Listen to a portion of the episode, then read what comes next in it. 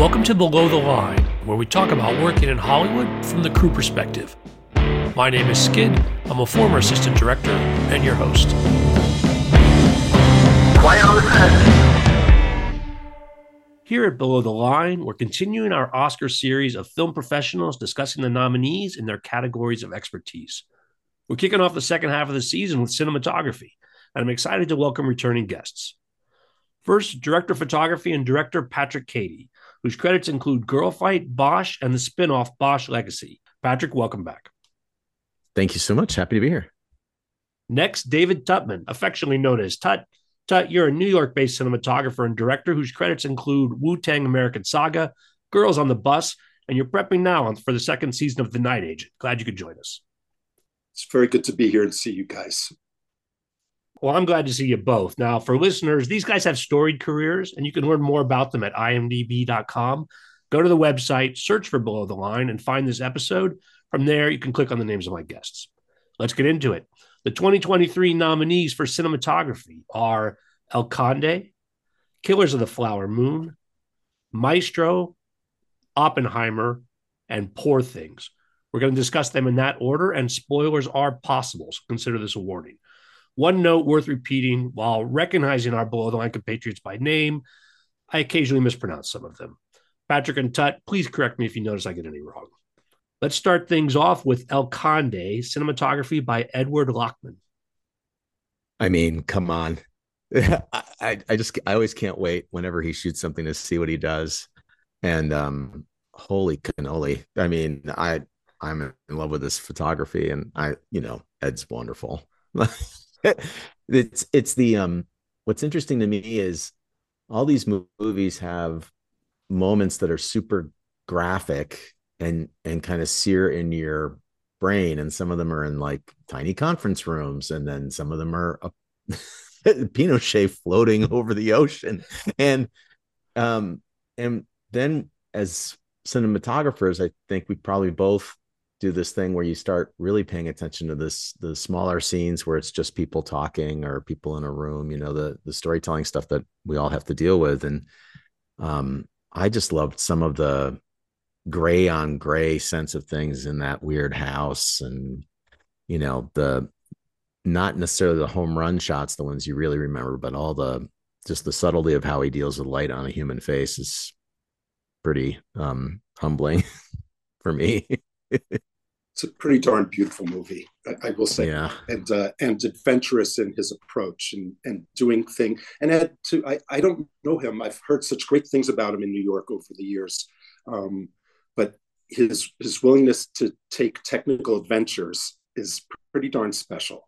Um, I this movie I was really intrigued by his desire to transplant a, a monochrome sensor into a camera that had never been done with before. Oh, I don't know and, about uh, this yeah, he um he took a he took a sensor from um, an Alexa XT and he moved it. He had Arri put it into an Arri Mini LF uh, because the XT was too large for what he was hoping to do. So you know, just the size and heaviness. And um, they got it to him two weeks before they started to shoot.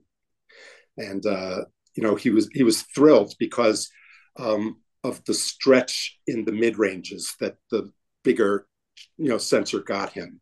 Um, and th- I, there was truly a real payoff. There's a delicacy in this movie, as well as just the, the starkness of black and white. The, the midtones are incredible to me. You yeah, know, it's, it's it, that it has, like middle IRE section seems all stretched out. It's beautiful. Yeah, it, it's almost like it's black and white color in black and in white, but not the transliteration from shooting color. It it has a, gradation which you wouldn't see otherwise. It feels like. Um, yeah, especially the sky up in a bunch of those shots where you kind of see the sky grade grade up, and it doesn't feel like it was imposed. It feels like they got it that way. Yeah, yeah, it's a, a great adventure, and uh, I mean, the movie's a trip. I, a couple of these movies are real trips, in all honesty, and uh, and this one definitely um, it takes you there with visually the contrast the sensitivity like there's this one crazy I, I, saw it a while ago but there's this one wide shot which is kind of they're walking across this very dark kind of cavernous place with just two lantern, sconcy lanterns on the side but the amount of stuff you get out of that the starkness of the darkness and the darkness of characters, you know, versus this this amazing ability to capture the most delicate of lights. It was real. That was really neat to me. Yeah, I I agree. I think that's a beautiful way to put it. And um, thinking about us talking this about this this morning, I went to bed last night thinking about the challenge that we often face to try to make something look like we didn't do anything and and how complicated that can get you know the audience might see a single light source um, but we know there's all these little skips and fills and things in the deep background and something to catch their eye in the downside and you know um, and with ed i i just don't you don't feel where it's coming from. And when you do it feels random enough that it feels like the world. Like you know that's i think great cinematographers somehow managed to pull that off. I also pictured the trickiness of a nuanced movie like this visually um, with working in a foreign land and I don't know how well Ed speaks Spanish, but you know he was he, he was shooting with a Chilean crew, and um, I, have shot in I've shot with foreign you know in other countries with with native crews, and um, it's really fun. But there's a whole other level of energy that comes with it, the translation and and and maybe happy accidents ensue because of that too, which which lends to what you're saying in terms of providing things on a less um, designy quality, I guess. Right. I always I, what I love about that is it somehow always reverts to, for me at least, to hand gestures and sound effects. I need, and then a little. it's true. It, it, it, it's all it all adds to the magic. Um, other technical things that really interested me here Ed decided to use 1930s Baltar vintage lenses.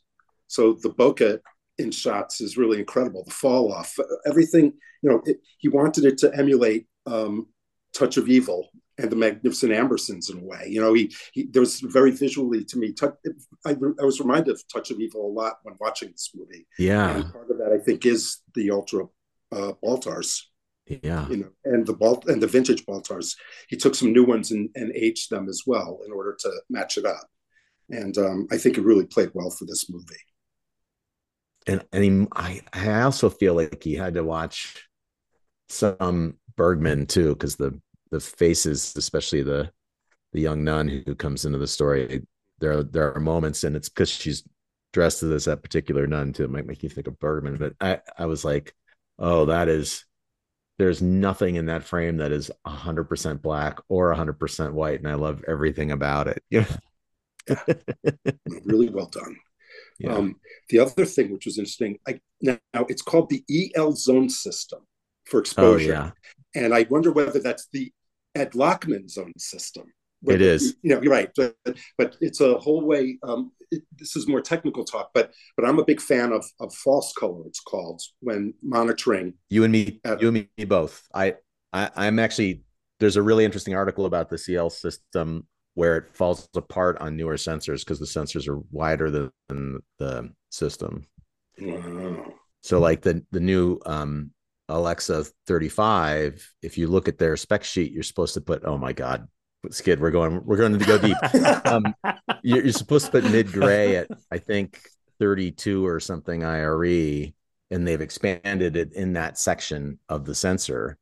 Um, and so you can run out of the zone system and i feel like i stopped carrying my digispot because i've got a colored one that shows me everything right. everywhere exactly. I, I mean, the, the, this is a little, this is a funny aside. It's not about the movie, but I only use a light meter anymore, honestly, in the first couple of weeks of a job, because it's actually a badge to get into close pro- personal proximity with an actor. You're kind of, yeah, it's really you know, smart. With the meter, you're there for your purposes and for their benefit as well. And it's a great way of um, getting into a close enough space for quiet conversations early on a job to get to know your actors. That's my biggest use of a meter. You should tell that to every class you ever guest speak at. I think that's wonderful advice. The other thing I do is or did um, was uh, I I call it the um, uh, you know the Alton an Alton test where I move a light. If I can get the cast ahead of time, I move a light all the way around their face with them looking in different directions. And that's a great time for them to realize you're going to take care of them and also to have conversations about whatever. And and I'm shocked at how few actors have had it done before. Hmm. Hmm. To the trade. I had a question for you guys on this film. There's a few times where visual effects are actually really important to the story. I think the floating over the city and there's some wire work towards the end. Wait, But but it's pretty subtle. that was an effect. I'm curious about as the cinematographer when that is so critical and yet it's not really a visual effects movie on that level like what sort of relationship you think you had or what kind of extra control over those moments are important for your craft to me, it's all about having those initial conversations and and, and it gets it gets right to Tut was just saying about using the meter is every new collaboration, if it's with someone you haven't worked with before, is about them hoping you're going to respect their craft and you hoping they're going to respect your your own craft. And and as soon as you can establish that trust where you're not going to blow them off when they're like, please try to make the green screen or blue screen or whatever they're using as smooth as possible, or they say it doesn't matter, we're going to end up rotoing everything anyway. Um, but to have those conversations about, okay, well, the, you know, we're always fighting the same things. Like we want, can we know what the plate is before we shoot the person that's going to go in front of the plate? Like Oh, it's man. these very, right? It's Yeah. these really super simple things that become, because you're constantly on the lookout for um, what what's going to make the audience know it's not real, despite the fact it's someone floating over the clouds. And of course, it's not real, but you don't want anything in their brain to say like, "Well, that wasn't photographed 100 percent there." And there's and it's these tiny little things, and you're you're counting on your years of experience and and being able to have a gut reaction. It's um, it's that uh, it's that book Blink, right? that you have enough experience that you can trust your gut yeah when you see something new you kind of have to yeah and and the other part of it to me is is particular it's it's a technical art form. And one of the things we as cinematographers are responsible for in, in an effect shot like that is um is that exchange and conversation with our effects specialists. Um and part of what we're doing is um most importantly we're there to provide the consistent look of what the show is. But we're also there to provide technically the pieces of assemblage which work. And the trick of that is each each effects house, each effects person has often will have a different opinion as to what's required. Uh, I've had green screen requests where uh, the, the, green screen should be shot a stop below exposure. I've had other people request that to a stop and a half above exposure. So as those conversations happen over a career, you start realizing that there's no one rule which allows it to fall back into your cinematographic world of whimsy to a degree while, while being confined with knowing that you have to make that technical side of the effect work so that it, you know, people don't think about the process when watching. Well, this film was a bit of a sleeper. I remember adding it to my Netflix list when it came out, but then until it got this, its sole Oscar nomination, I hadn't really thought about it that much until it came around. But it sounds like Ed Lachman's reputation as a cinematographer, he might have been part of the cinematography conversation in ways that I didn't notice. Is that what you guys think leading into this, or does this film come as a surprise to you as well? Well, it, to me, it's interesting. I think the ASC awards are a dead match to these nominations, and and both of these categories get nominated by cinematographers, and then they get voted on at the ASC only by cinematographers, but then in the Academy by any member of the Academy who has any thought about anything in their head. So I've always find it interesting in years where the ASC award is different than the Oscar, because because one is filmmakers and the other is cinematographers only. Um, and so it doesn't surprise me that he got nominated because I think fellow DPs see what he's doing and they want to see what he's done. One last technical note for this too, with that the um one of the reasons they went with the smaller body was a majority of the movie was shot on a 15 foot Technocrane, which um Oh, that makes a bunch of sense. doesn't it? And and it, it's a I, I keep on talking. I, I I mean I work TV and it'll never happen more than likely unless I'm on some uh, some next level of succession or something in terms of budget. But the notion, I think it's it's I can't imagine a better piece of equipment to do a movie like that with than that that crane. You know, Yeah. the, the the the flexibility, the speed of setup, all those things. Uh, it it it really it, it explained to me a lot about how it was possible to to accomplish this movie. Give our non-cinematographers a sense of what it means to have that kind of flexibility you're talking about. Well, within within 15 seconds, you can get your camera to a position that's two inches above the ground or 13 feet above the ground. You can you can move the camera in and out without laying track. You can put a head on it that allows the camera to rotate, you know, on on three axes, not just two.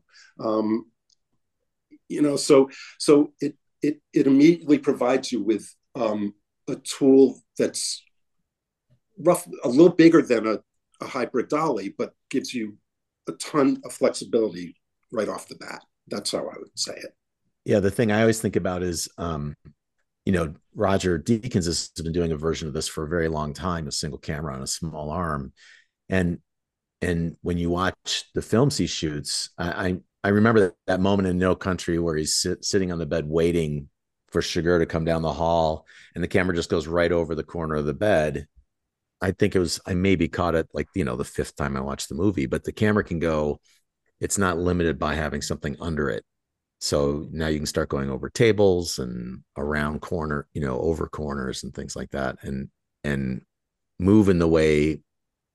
If you're having a conversation with someone across the long table, but you start focusing on what they're saying, you're you mentally are pushing in, but now you can do it. And it's without, and if it's just living on it, then it just becomes the way you start working. We're going to move on to the second film on our list Killers of the Flower Moon, cinematography by Rodrigo Prieto. I guess I'll start off with a little of the technical. Um, this was a movie primarily shot 35 millimeter, but also used a Sony Venice with the OC OCNXT uh, look, which is their high definition, high high latitude look. Um, at 4K anamorphic, they shot both those cameras. Um, the, the Venice was used for low light situations and dusk. Rodrigo Prieto was able to extend dusk by using as sensitive a camera as that, and uh, and they used it for a bunch of night work as well. Uh, but the workhorse was uh, was a film camera, the Arricam ST, and they had an LT as well for handheld and Steadicam.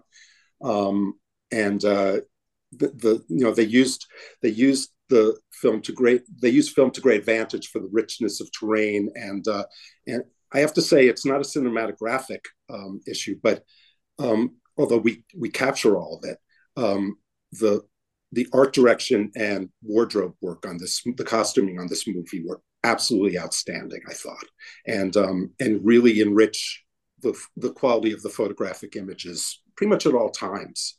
Uh, I was really impressed with with this movie for that um, that cooperation amongst departments aside from anything. The grand vision came through, I think, pretty darn nicely.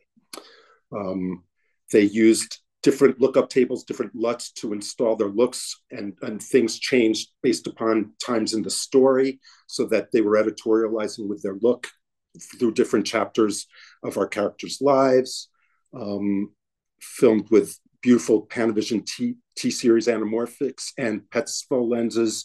Uh, the Petzval lenses were for Martin Scorsese's 1917 Bell and Howell camera that they used for the newsreel footage. So they used Oh, an actual antique so camera happy. that Marty owns. Um, so pretty darn neat. And that's kind of what I got off of my uh, out of my uh, very quick research. I'm so glad you did it because I I haven't. You what you watched some movies more recently than I, but I I did some of the technical Oh, stuff. that's really wonderful.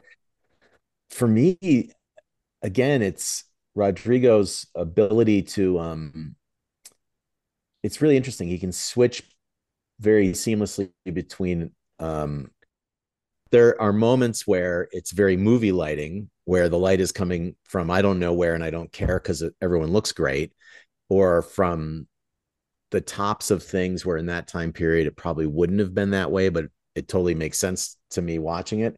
And then there are other moments where I feel like that is just beautiful northern light coming through a giant window. And of course, they both could have been created and and you know a skilled cinematographer can make you believe those things um it's it's got to be so interesting working with Scorsese on shot design too and the way things are going to cut together. He's it's it's always you know there's always going to be some moment in a Scorsese film where you something moves really quickly or succinctly and it was just planned that way that you know it's just been cut together frame frame accurate which i always appreciate because i think that's having started as an electrician and gaffer i i always go to the lighting first but then um now directing i think a lot about designing how shots are going to cut together and um and the conversation that needs to be with the, your cinematographer so that it all mo- moves as seamlessly as his films always seem to do. That's and that's a collaboration. That's a real fun thing to watch. it's funny in ways I have less to say than I did about Conde. Um, it's it's a more traditional movie in certain ways. Um, I very much in, I, I I felt as if um, the telling of the tale was primary. Yeah, you're in very capable hands. Yeah, yeah, and um, you know that that it allowed uh, Prieto to really play with the notion within photography of increasing contrast, increasing pressure, increasing uh, personal devastation as as the movie goes on. So, you know that that's to me where um, you know someone like Marty has very definite shot designs, and, and so does Rodrigo Prieto. No, no yeah. doubt. Um, but uh, but within that, I, I found that that tonality to be the major contribution. It, it, it was a very um, it felt for all that it's a really grand story and there's been discussion about um, it's it's not Osage people telling it. Um, it's an, an, older, brilliant Italian American director, um, but uh, but there's a real just naturalism that I think is really based on Rodrigo Prieto's work. I, I found the acting wasn't as natural as the look of the film and the and the design. Yeah, I agree with you. You know, I, the the technical and and uh, art, art artiste side of it, in term, like I said, with production design and, and costumes, that to me um, really furthered the story more than the performances, sadly, for the most part. But that's a whole other thing. I don't know. It, yeah, and I, I also don't know if the. I was thinking uh, about the runtime, and I don't know if it would be as effective because I know this was another big topic of conversation about the movie. But I feel some of what the movie is doing so effectively is showing you how uh, people can be just ground upon for for a long, long time, and that pressure is just as evil as if someone comes up and shoots someone in the head with a gun, which they're doing anyway. So it's like, you know, it's it it's this shocking level of, you know, racism. Yeah, taking what you want and um and that is absolutely it's interesting to see someone who started in gangster movies um, do this because you're like, oh yeah, they're, they're gangsters. Yeah, it, but but it's a gangster movie where the gangster, the gangsterism, the gangsters themselves aren't the lead impetus. Almost, we're in this world that they've. There's been an incursion into this world. The government sponsoring their being gangsters. yeah. Yeah. Yeah. Which makes it a, a, truly great American story. Yeah. In a way, and a real American movie. I'm with you too that especially with some of the other movies we're going to be talking about and and El Conde, um, I also felt like okay, this is a beautifully, perfectly handled movie, and some of these other things are out of their, their minds. and um, that's an interesting that's an interesting thing, right? Oftentimes, the showier thing will get the the most praise. So I am glad it got nominated for cinematography. Totally beautifully natural, and also nominated for costume design and for production design. And so the idea of the collaboration that yeah.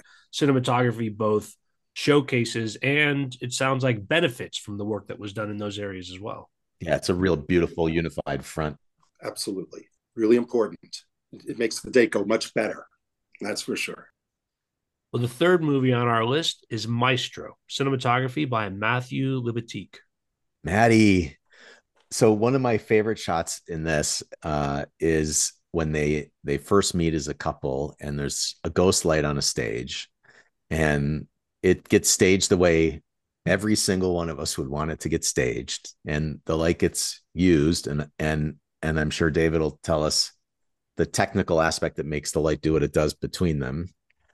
And then they get really close to each other and they each have a downside shadow side kick in their shadow side eye that I am pretty sure could not come from the light that's in the shot. And this is what makes a fantastic cinematographer because you buy it, it's beautiful, and it did not come easy. Like the the cast has to do the exact right thing. Um, there has to be this collaboration. You know, it helps when your lead actor is the director. um, and it and is obviously strongly collaborating with with a talented cinematographer. So that I I'll be thinking about that shot for a long time. And I and if I see him at the ASC Awards, that's the thing I'm going to ask him about. this movie, um, I, I don't have a ton of technical s- stuff about it in a way, although um, I was fascinated by the, the the show starts with a a one three three classic aspect ratio, and it, it, it's all kind of and the story of young Leonard and the young love story and the love story are told in that aspect ratio, and then uh, suddenly, spoiler alert, uh, Mrs. Bernstein passes away, and all of a sudden we're in a one eight five aspect ratio where the world is wider and he's more alone in a frame than he had been before. And and I thought that was really fascinating storytelling in a about a man whose passions were in so many different places. Clearly, their relationship was was the core and her acceptance of him. But uh, but I, I found that to be a really beautiful um, piece of visual storytelling. The black and white of it as a memory, and the color as you know current and and uh, as I get muddled, um, the uh, the thing that really got to me in this uh, movie was the level of motion and frenetic nature of movement, which mimicked the character, was perfectly appropriate. It felt like to me, and um, the energy that this man clearly had. I remember watching him conduct as a kid. Oh, cool! One of the most compelling people I never met, who I, you know I had been exposed to as a young person, and um, in this movie, I, I, I thought it was beautifully shot. It's a very crisp, exquisite looking movie. Uh, that light in the eyes is exa- exactly a you know an example of that. There's been a lot of criticism of this movie at times and of Bradley Cooper, uh, but I I thought he was great, and I thought I thought the makeup, the prosthetic was natural and really well handled. Um, I thought I thought this movie had just fantastic performances overall, and and really drew drew me in as an audience member. I was less I was far less concerned with the technical aspect of this movie when I watched it than I was with just taking in the world and the the, the pace and the performance of it, which is a great sign of good cinematography in a way because I wasn't really even thinking about it. And and there's lots of technical things happening. I feel like there's also this very overriding, and it's interesting because they they must have had prep it thinking in in a continual time scale from the course of his life, but they're bouncing back and forth. And the other thing I thought that was really interesting is like the contrast and color palette shifts from when he's being interviewed at the piano and that kind of era. And and then when they're first living together, you know, the, they're married and and the ha- the house has this kind of softness in the contrasts and in some of those shots. And I was, yeah, it's fun to be lost in the film and then have those filmmaker fellow filmmaker moments. You're like, well, wait a minute. They're, oh my god. Okay. yeah. It's nice to still have a sense of wonder and enjoyment. You know that you know there there are times where I just watch something and take it in. And there are other times where it becomes more. I become more wrapped in it. And this was a movie that did it for me in a lot of ways. I thought it was I thought it was more successful than the word on the street had it at a point. It's right.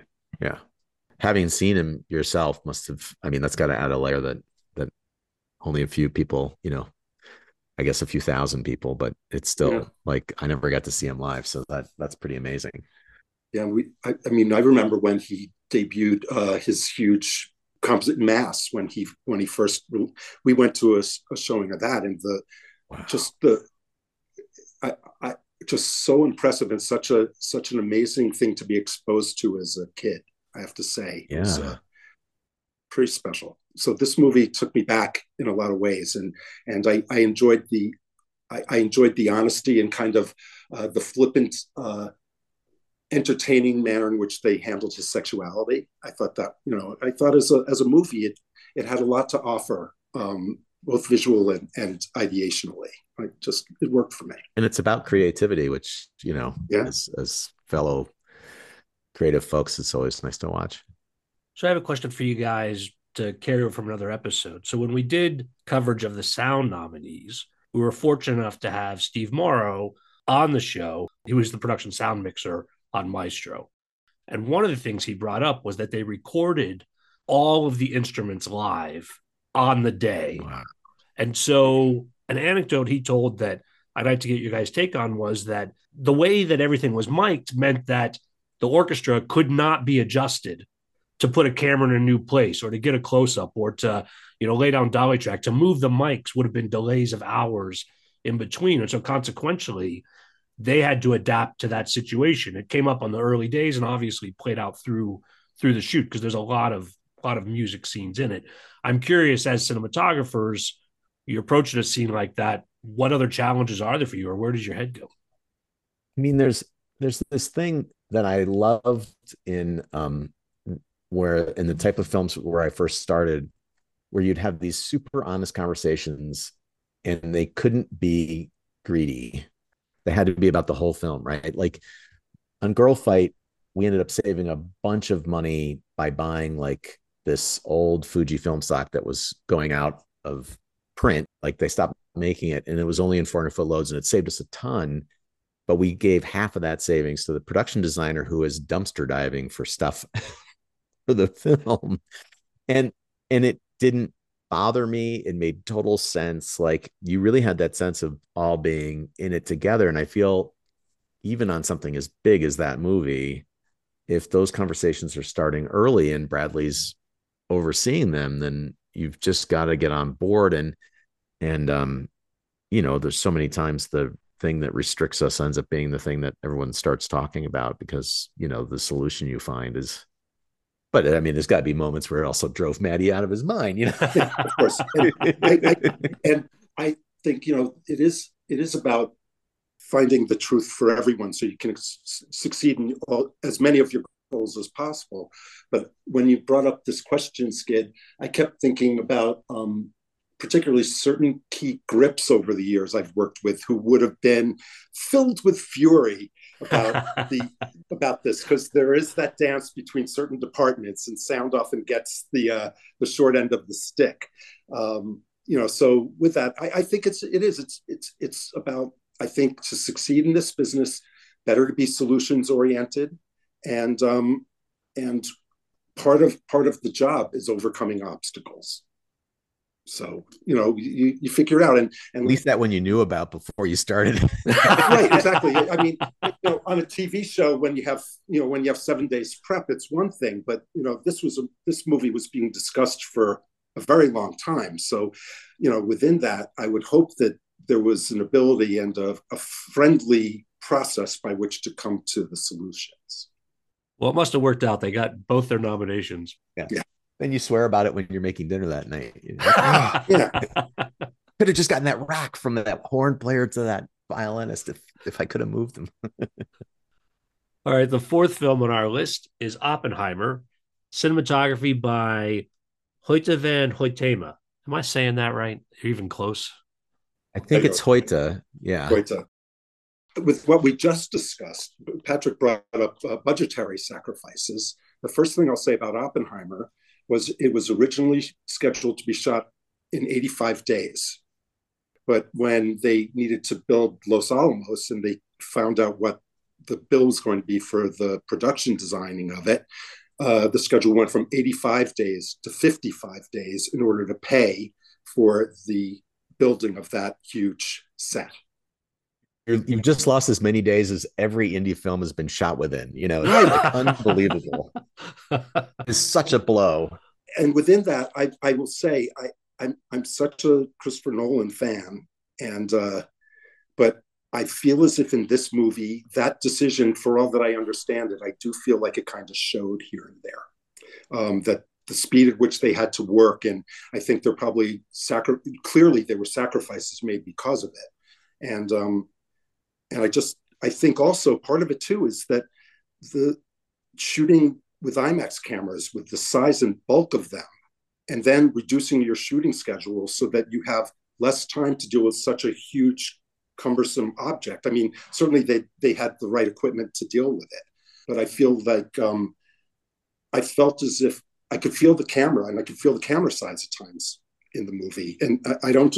And certainly it had the advantages um, of giving you these incredible fall offs in focus and um, incredible um, intimate sense of people's faces in a way that you know the large format will give you but um but there were times it felt like camera movements were clunkier than they might have been I, I don't know. There was just something. It felt like it was fighting the movie. For I loved it, but I it felt like it was fighting itself technically. Sometimes it was weird. Um, if I and I don't know if anyone else in the world will agree with me. but it's but it was a, it was an interesting thing with with this movie for me. What I, I didn't feel that, but I also thought that what's so intriguing to me about the film is so much of it is shots that we're always fighting against in television. You know, like we there is no no television or any cinematographer would willfully go into that room that they spend so much time in. I mean, that room is tiny. Now, I'm hoping it was a set and they could blow out a wall, but right, but or every wall. But um, what I loved is, and and this is where I think Coates is very gifted is um, the complexity of um, nuance that makes you feel like, oh, they um you know it happens with Deakins too where you're like oh he just gets lucky all the time with his light. Like it just happens to look great.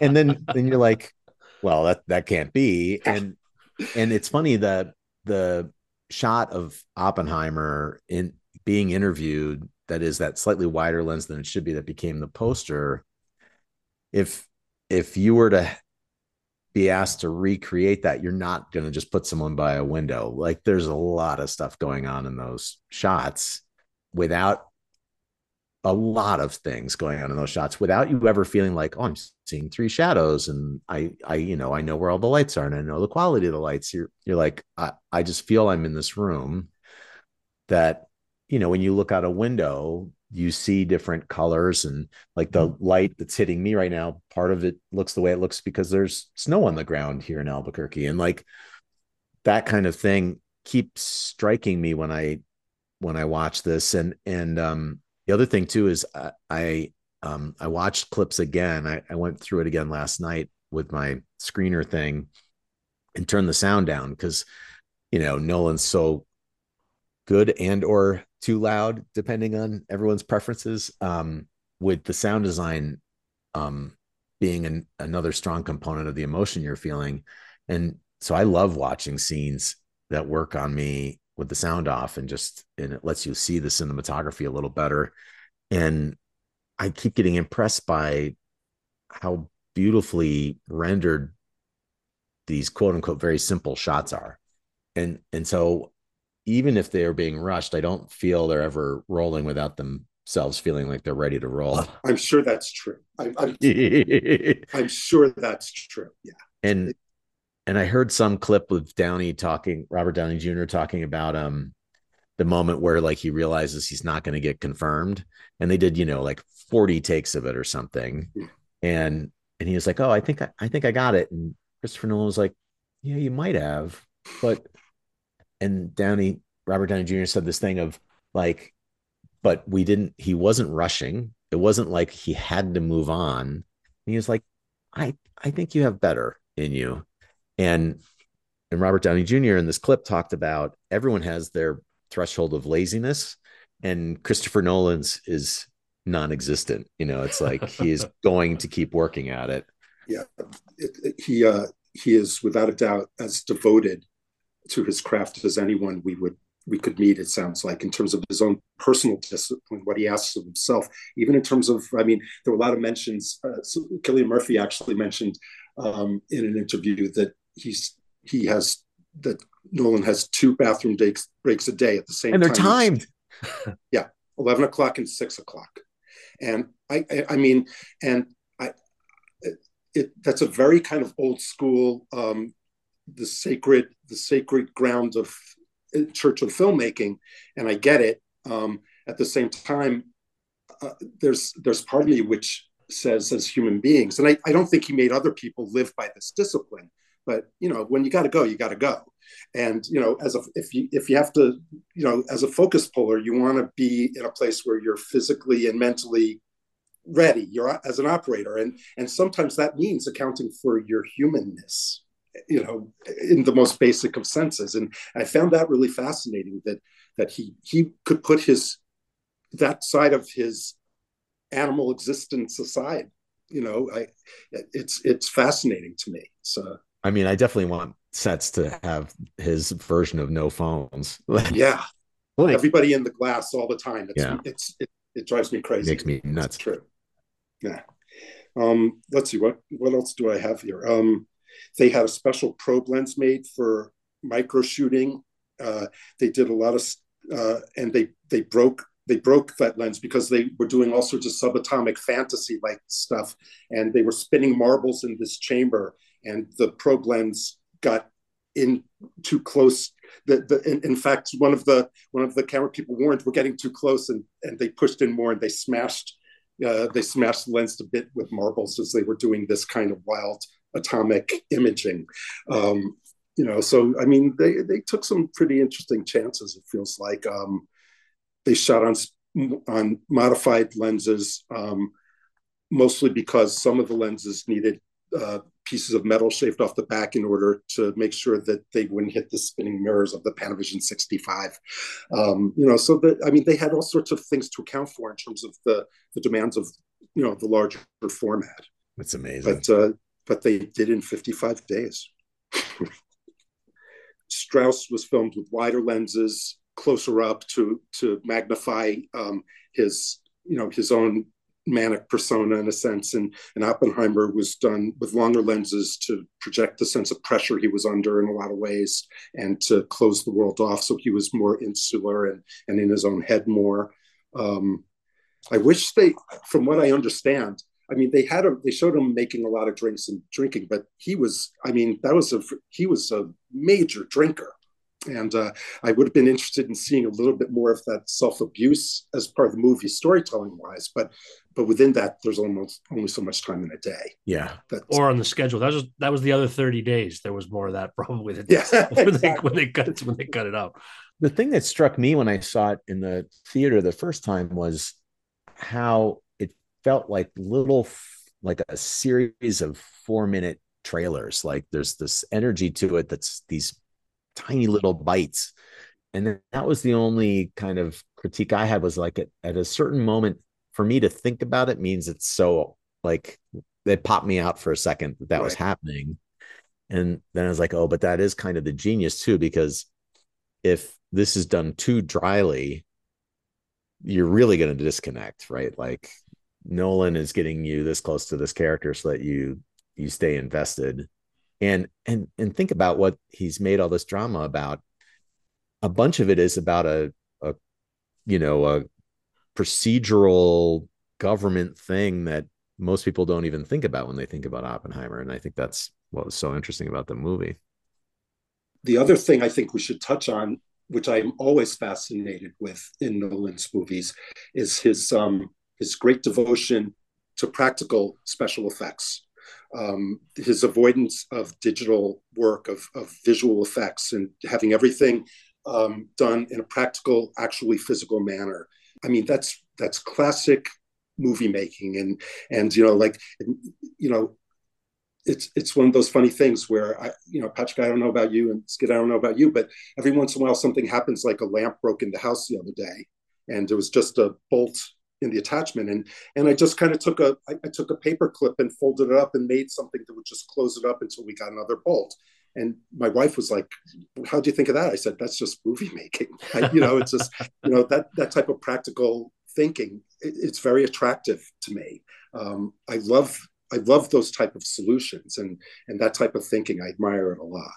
Yeah, me too. I mean, I I initially wanted to get in to go work at ILM back when it was all miniatures and stuff like that. That's how I ended up going to film school and forgetting hmm. about working special effects. But it was that era of special effects that was combining all these, you know, 30s and 40s matte paintings with you know the beginning of robotic controls of things and i was like oh yes i mean i'm the other side of this computer is my 16 millimeter projector with the john ford print in it and the covers off because when the covers are off the sound works and when the covers are on the sound isn't working and i don't know exactly what to do to fix it but i'm looking at a bunch of gears and stuff right now oh my god All right, the final film on our list is Poor Things, cinematography by Robbie Ryan. I'll say right off the bat, this is my favorite movie of all the nominees. Um, I I just found it to be such an incredibly um, trippy ride. Um, Robbie Ryan's work was so clean in this movie. It felt like to me um, the wide shots. I'm still. I only saw the movie once, about three weeks ago, but um, the quality of light and lighting in those wide shots blows me away. Wide shots are really hard yeah. to do with real texture and feel and and uh, with these imaginary bending sets. And uh, I kept, and, and rarely do I, I I have to watch again because I kept on saying, well, where where where the, and the lights were mostly out the windows, I'd say, but but like where I just and how many because there's what just stop do you need to use the lens? Yeah, what a crisp, vivid image, and so hard to to make some, I mean, they were using a four millimeter lens on this show. They were using a 16 millimeter lens on the Arri camera, on the 35 Super 35 camera, um, and and celebrating the vignetting on the outside.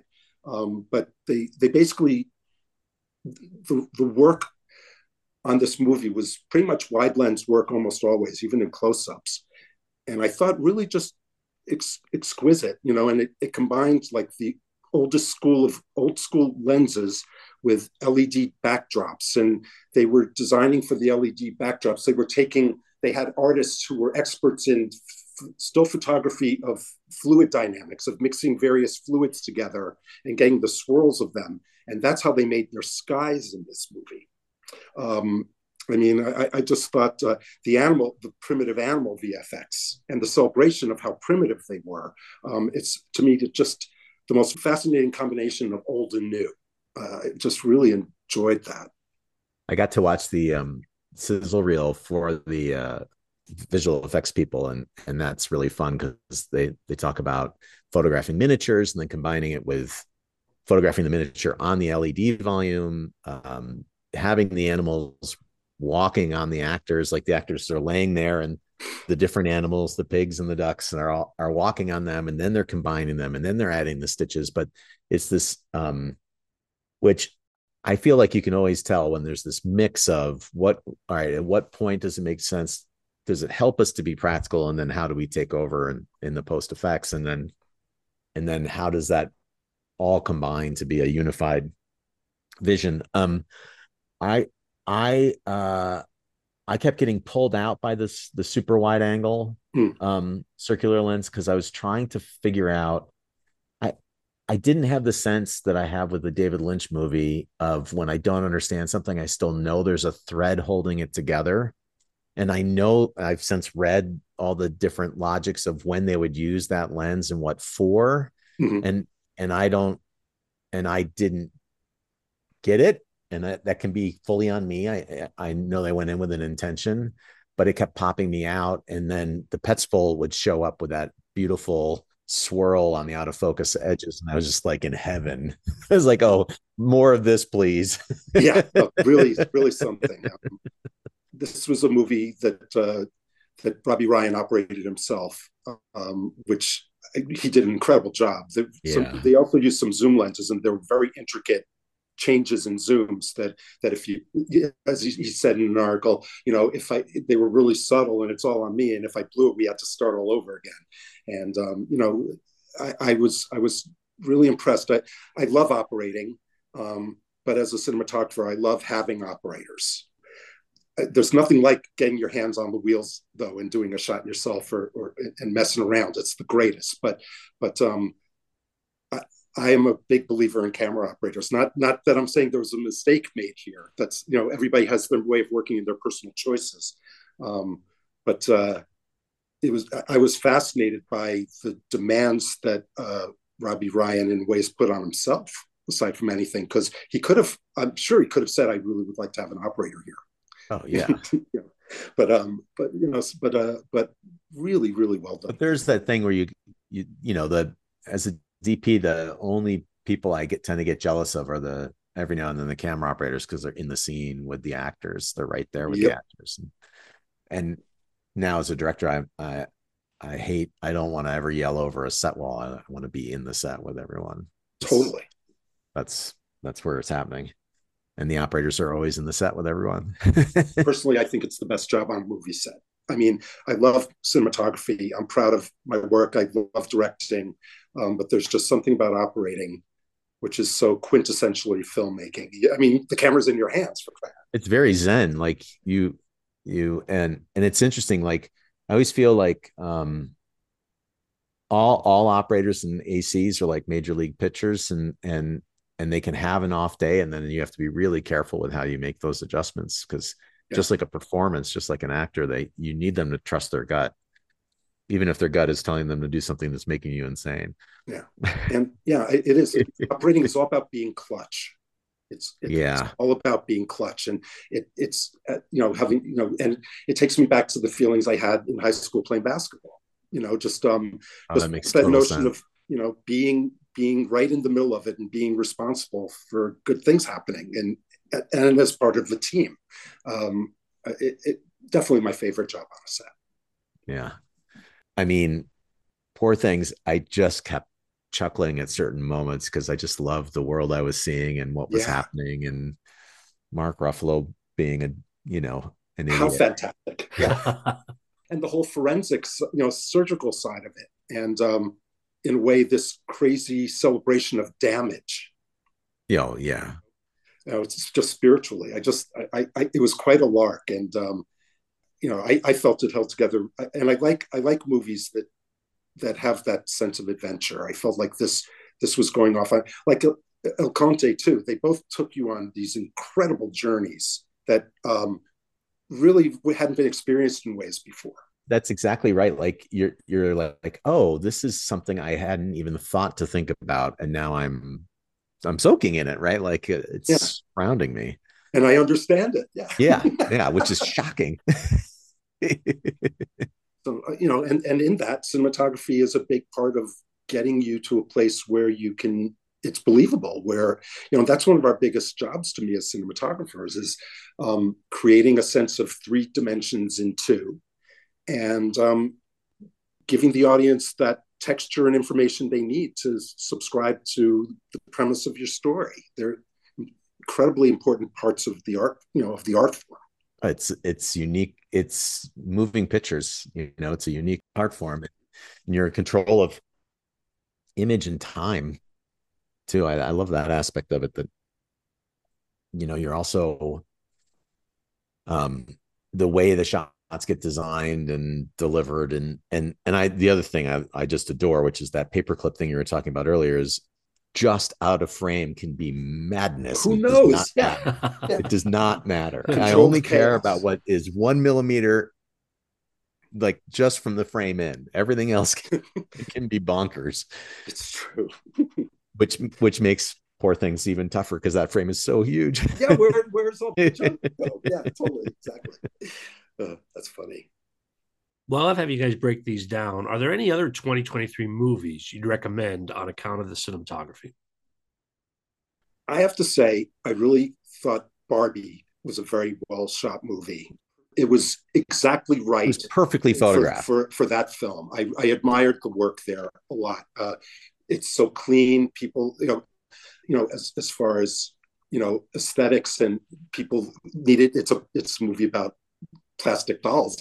You know the the, the flawless bright presentation of the actor. I mean it was really really really nice. Um i also have to say for all that i found it kind of flawed in certain ways i really liked how ferrari was shot.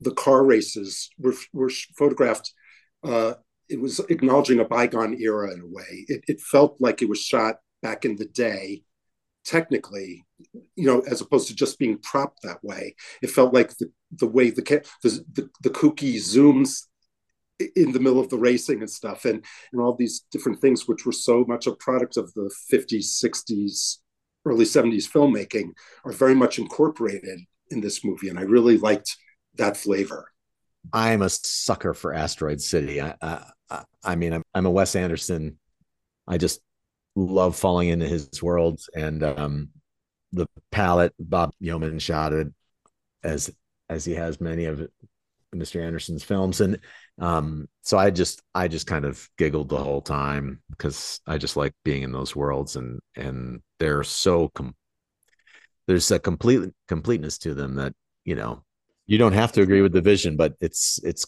it's perfectly done yeah, nice. I'll definitely be checking that out. I. I, I, love Wes Anderson's movies too. So yeah, yeah. He he's playing. He plays again with the he he seems lately to be deal, enjoying these like little offshoots to other part. Like, let me tell you about this, and then boom, you're in another type of presentation. Sometimes even animation, right? In the the French Dispatch. Um, and I just yeah, I had a, I had a fun time watching that movie. Nice. Patrick, did you watch his shorts on Netflix, the ones based on the Roald Dahl stories? I started to, and then and then something dinner happened or something, so I need to go I'm back. in the same boat. Yeah, I, they're, they're at the front so. of my list for sure. Yeah, uh, loving Roald Dahl short stories aside from anything, it's a perfect combination. It seems to me. Yeah, yeah, he's the one to do it. That yeah. that team is the team to do it. All right. Well, on that note, guys, we're going to call it a wrap. As always, a pleasure having you guys here. Thanks so much. Thanks for having us. Yeah, thank you very much. Listeners, I always appreciate your feedback. You'll find my contact info on our website, below the line one word.biz. That's B I Z. This is the back half of our Oscar series, seven down with five more to go. I hope you're enjoying these insights as much as we enjoy sharing them. Closing credits, thanks to Curtis Five for our music and John Wan for our logo. The logo is available on t shirts, mugs, and stickers at redbubble.com. To all of our listeners, I appreciate you.